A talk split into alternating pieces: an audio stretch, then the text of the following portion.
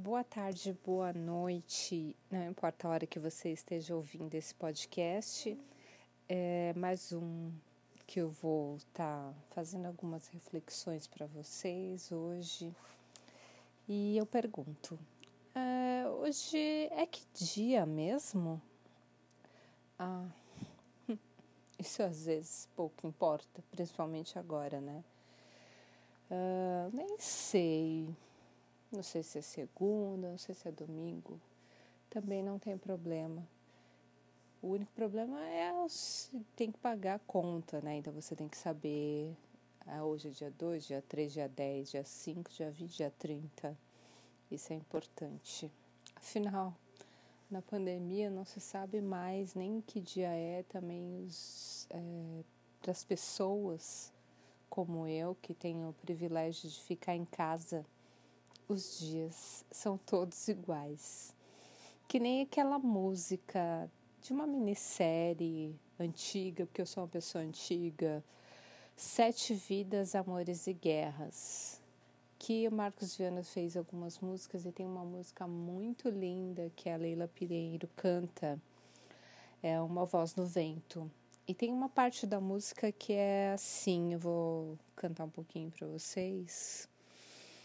Se quem chegou partiu, se quem virá já foi, só pra quem fica os dias são todos iguais.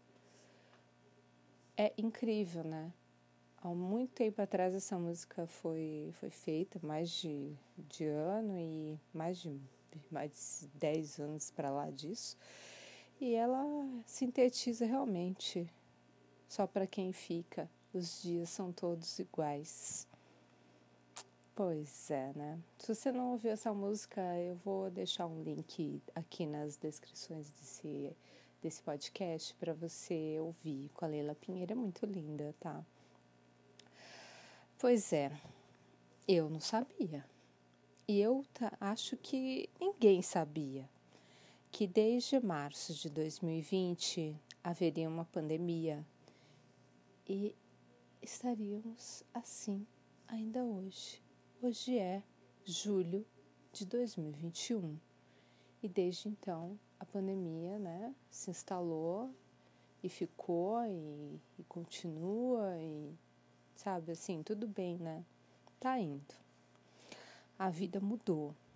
E é como se ciclos estivessem terminando para começar outros ciclos incertos. Eu digo incerto porque eu não me vejo, ou melhor, é, é isso mesmo, eu não me vejo agindo igual a antes ou tendo os mesmos comportamentos. Eu acho que para muitas pessoas a pandemia foi e é esse divisor de águas. Eu não sei. E, e é sabido, então, eu lhe pergunto: se você fosse elencar ou relacionar todas as coisas que te aconteceram desde essa pandemia, desde o início, quando ela se instalou, o que você diria?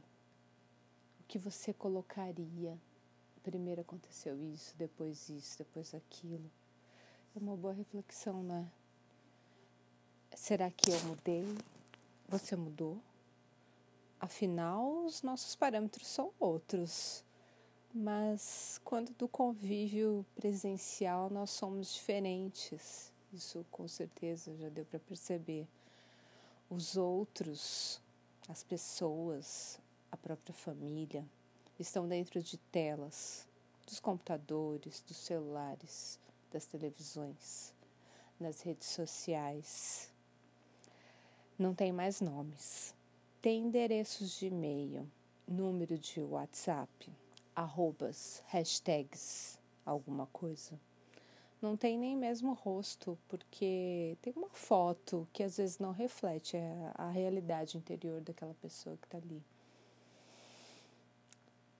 Uh, e você sabe, porque é diferente quando você encontra alguém que você conhece há muito tempo presencialmente e quando você vê o perfil dela em alguma rede social, você tem nítida noção, não, aquela ali é uma foto que é para rede social para parecer ser feliz, né? É isso que acontece e muito mais agora, né? E é para tudo, para tudo, para aula online, né? Somente agora eu acho essencial, acho muito legal isso que aconteceu, né? São coisas boas que eu vou falar num outro episódio. Mas tem essa parte, né, que pelas redes sociais uh, a gente não consegue saber o que as pessoas estão sentindo. Eu estou aqui, na minha casa, em home office. Eu não estou com um trabalho volumoso. A empresa que eu estou trabalhando tá, tá difícil para ser pedido, né? Então tá bem complicado. Mas eu tenho uma situação privilegiada que eu posso ficar em home office, comparada a multidões de pessoas que necessitam se expor nas ruas, nos ônibus, em tudo quanto é lugar, atrás de trabalho, de um bico, de uma empreita, o que for para conseguir sobreviver, né? Então, eu agradeço, eu, eu tenho uma condição bastante privilegiada. E a vida, a vida é assim, né?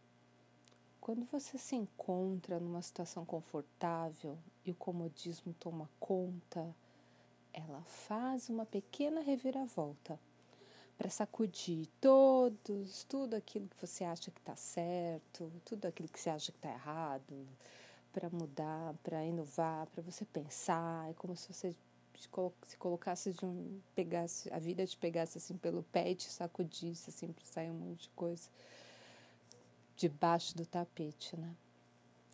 Mas que conclusão que eu quero chegar, pelo menos até aqui.